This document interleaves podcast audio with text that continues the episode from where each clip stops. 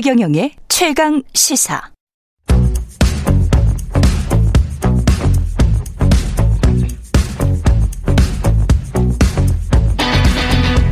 심리로 들여다보는 세상 이야기. 뉴스는 십니다.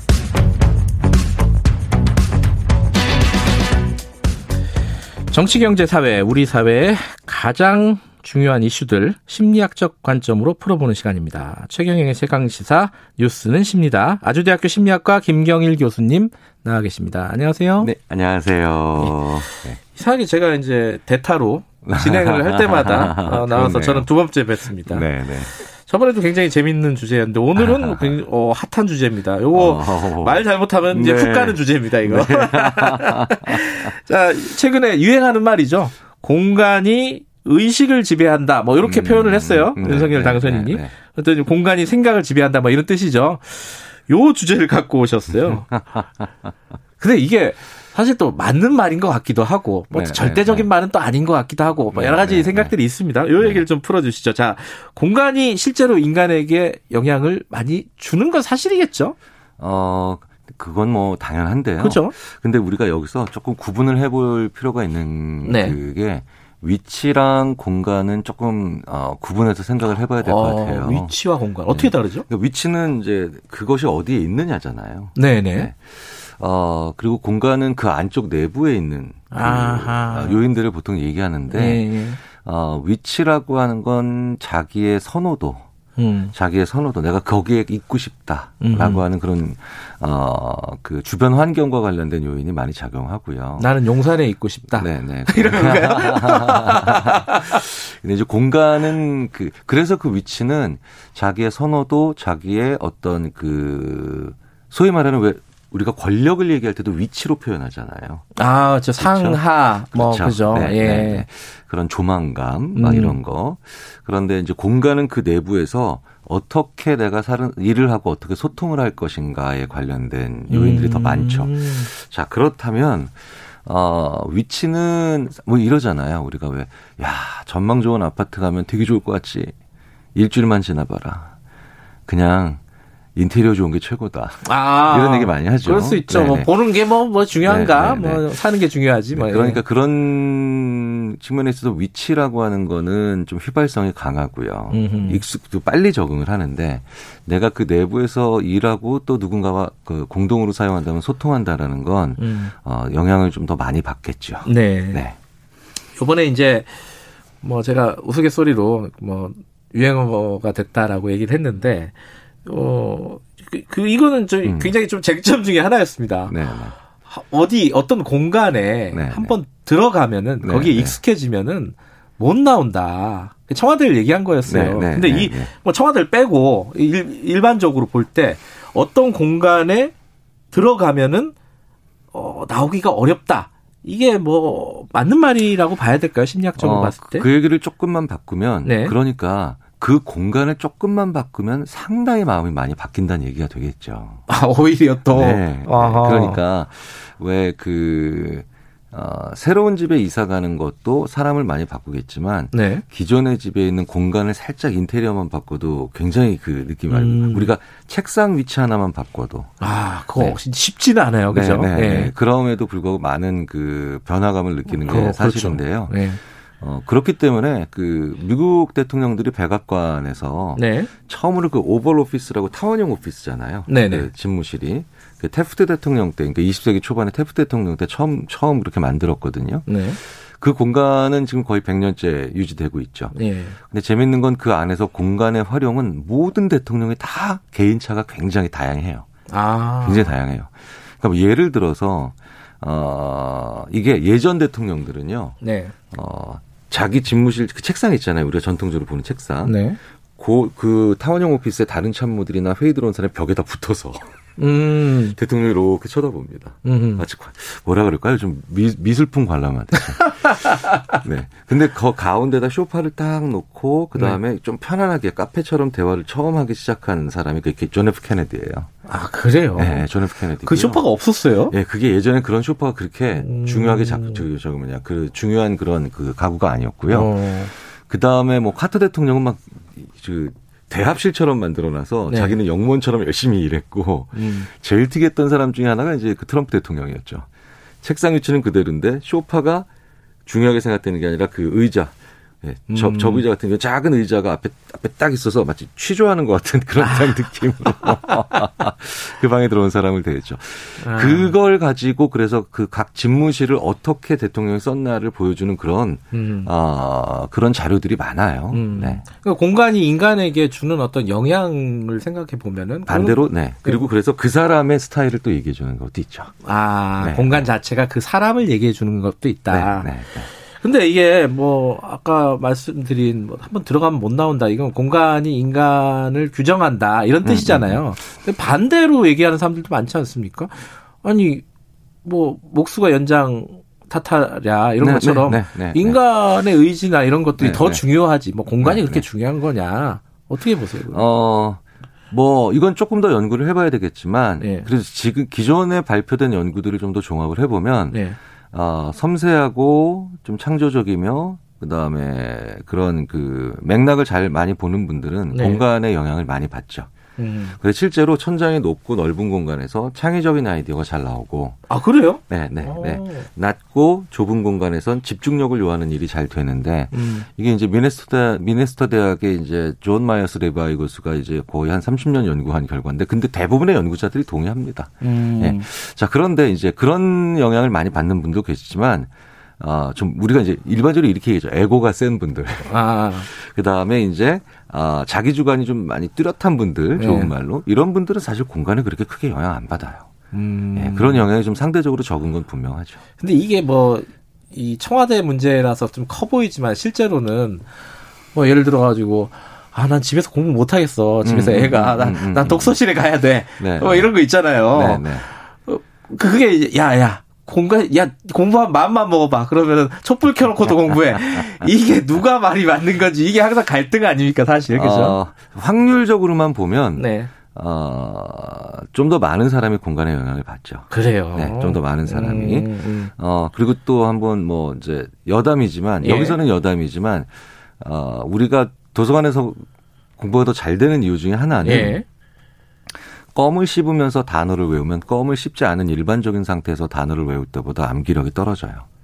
어 그래요? 네, 왜 그런 거, 왜 그런 거예요? 그것조차도 멀티태스킹이기 때문이에요. 아, 껌 씹는 거에 신경이 들어가는군요. 네, 네, 네. 아. 그러니까 음악 들으면서 공부한다. 이게 사실은 공부에 집중도를 많이 떨어뜨리고요. 음. 그래서 중요한 건 일을 하겠다. 어떤 사람이 일을 하겠다라면 그 공간이 차분해야 되고 일에 집중해야 될할수 있는 공간이어야 되는 건 분명합니다. 음흠. 자, 그런데 여기서 또 다른 변수가 있죠. 네. 그런데 그 집중할 수 있는 공간, 조용한 공간이 그러니까 외부 세상과는 좀 분리가 되어 있겠죠. 음. 그러면 소통감 떨어질 수 있겠죠. 그렇네요. 자, 그러니까 공간도 중요하지만 그 공간을 쓰는 사람이 얼마나 자기가 하는 일에 맞게 자기가 이동하는가도 되게 중요해요. 네, 네.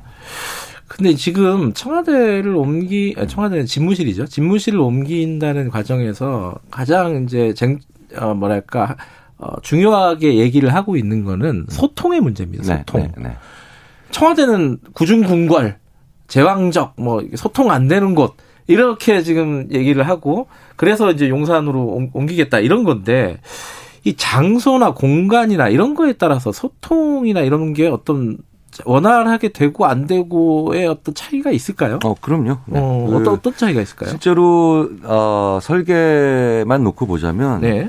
그거를 오랫동안 연구했던 그 연구자들이 꽤 있습니다. 그존 네. 차이젤이라고 하는 연구자인데 이 연구자는 알츠하이머를 오랫동안 연구했던 사람인데요. 네. 병실에서 혹은 가정에서 주방과 거실 혹은 병실에서 병실과 그 다음에 의료진과의 그, 어, 그 소통할 수 있는 그런 통로나 아니면 공간들이 확보가 되면 실제로 호르몬 변화량도 일어나고요. 그 다음에 정신질환 발병률도 떨어뜨린다는 게 분명히 아. 나옵니다. 자, 그러니까 근데 다시 말씀드리자면 이거는 공간을 어떻게 쓰느냐예요. 예. 공간을 어떻게 쓰느냐인데, 아, 여기서 그래서 다시 또 다른 중요한 게 뭐냐면 우리가 그게 청와대든 용산이든 저, 저는 그렇게 봅니다. 심리학자로서 용산에 들어간다. 청와대에 들어간다. 이렇게 들어간다. 입궐한다는 개념으로 그 공간을 쓰시면 어차피 그게 그거겠죠.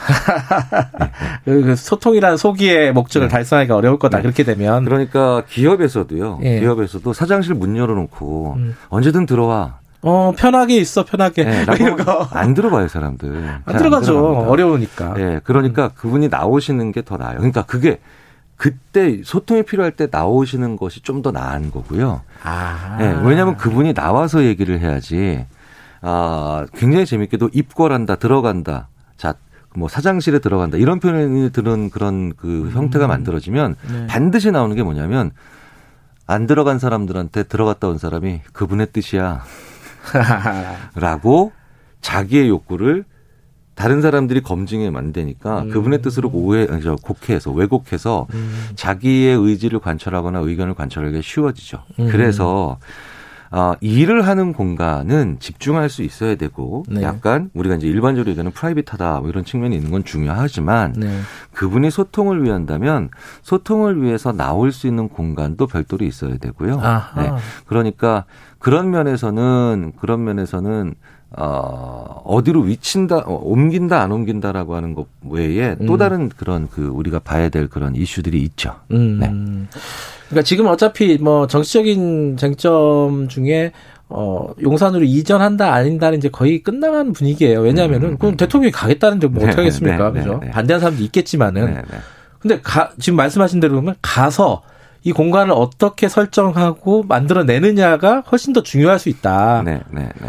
그러면 그, 그 관, 관저라고 해야 되나요? 그 어쨌든 집무실에서 나와 가지고 소통할 수 있는 공간 따로 만드는 거 굉장히 중요하다. 네, 네, 네. 근데 지금 밖에서 집회 시위도 못 하게 하겠다라는 발언도 있고 막 이래 가지고. 근데 거기는 이제 운영의 묘가 있어야 되겠죠. 예. 운영의 묘가 있어야 되는데 왜 그래서 왜그 어, 예전에 미국 대통령 같은 경우는 발코니를 잘 활용하기도 했었고, 네. 네.